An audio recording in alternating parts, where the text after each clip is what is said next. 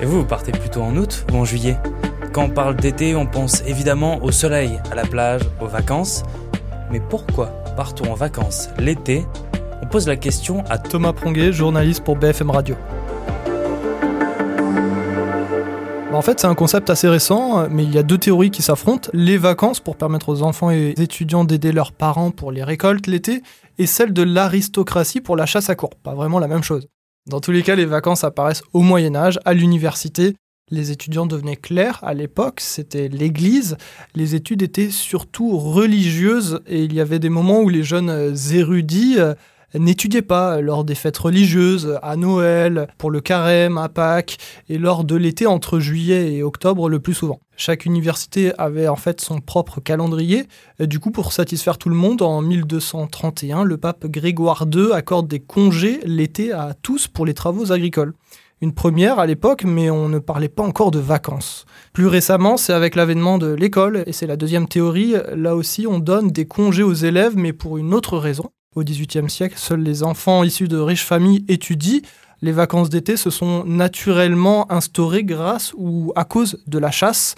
Et oui, il faut aller voir du côté des traditions. Selon l'historien Claude Lelièvre, la chasse à cours se déroulait entre août et octobre. Il était inconcevable que ces jeunes gens de la haute société n'y participent pas. Et du coup, il y a deux siècles, euh, les congés pour les enfants, c'était pas vraiment des vacances. Bah non, pas totalement. Au 19e siècle, justement, lorsque la République rend l'école obligatoire et gratuite pour tous les enfants, c'est grâce au fameux Jules Ferry que l'on connaît tous, eh bien, on conserve ces périodes de congé l'été pour une raison assez simple.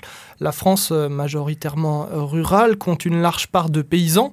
Alors, pour qu'ils envoient leurs enfants à l'école, il faut que ceux-ci soient disponibles l'été pour les travaux des champs ou les vendanges, par exemple. Donc les vacances sont quand même une vieille tradition. Chasse, moisson, vendange, aujourd'hui elles sont en tout cas synonymes de repos. Pourquoi nous on part en vacances l'été alors? On part en vacances euh, depuis le siècle dernier seulement, c'est grâce aux congés payés. C'est une vraie révolution à l'époque lorsqu'ils sont instaurés en 1936. Ils permettent à tous les travailleurs de partir euh, à la plage, à la montagne ou encore euh, en famille, à la campagne, c'est peut-être votre cas, tout en étant payés. Et oui, c'est un gros plus.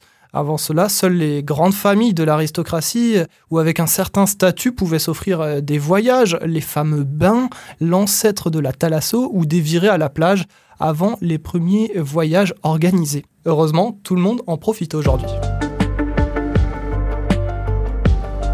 Merci d'avoir écouté ce nouvel épisode de la Question Info. Tous les jours, une nouvelle question, de nouvelles réponses. Vous pouvez retrouver ce podcast sur toutes les plateformes d'écoute, sur le site et l'application de BFM TV. N'hésitez pas à vous abonner pour ne rien manquer. À bientôt.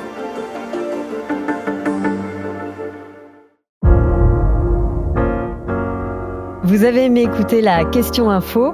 Alors découvrez le titre à la une, le nouveau podcast quotidien de BFM TV. Les grands récits de l'actualité, des témoignages intimes, c'est tous les soirs sur vos plateformes préférées. À bientôt!